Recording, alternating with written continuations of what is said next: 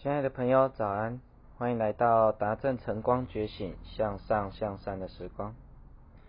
有学生问我，为何我总是这样子的努力，但仍然得不到我想要得到的结果？我的分享是，因为你内心如果有匮乏感，你就很难创造你想创造的。你的内在世界会创造你的外在世界。如果你想要得到看得到的东西，你必须要从看不到的地方下手。我跟你说个故事吧，在我们的生命中的一切所愿啊，其实不应该用追求的，而是应该用吸引的。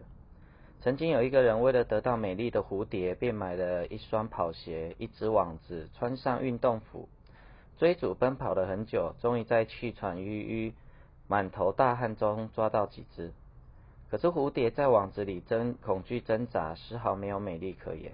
一有机会啊，蝴蝶就会飞走，这个就叫追求。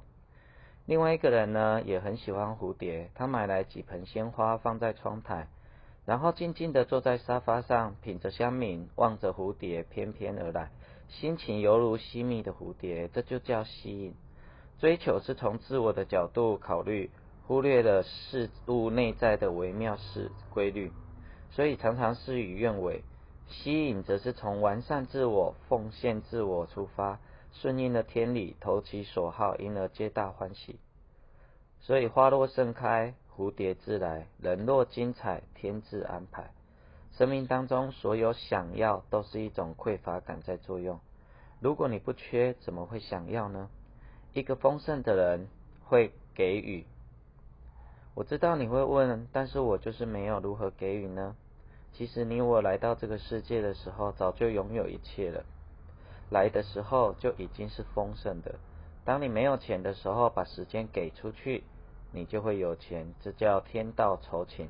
当你有钱的时候，把钱给出去，你就会有人，这个叫亲财聚人。当你有人的时候，把爱给出去，事业就来了，这叫厚德载物。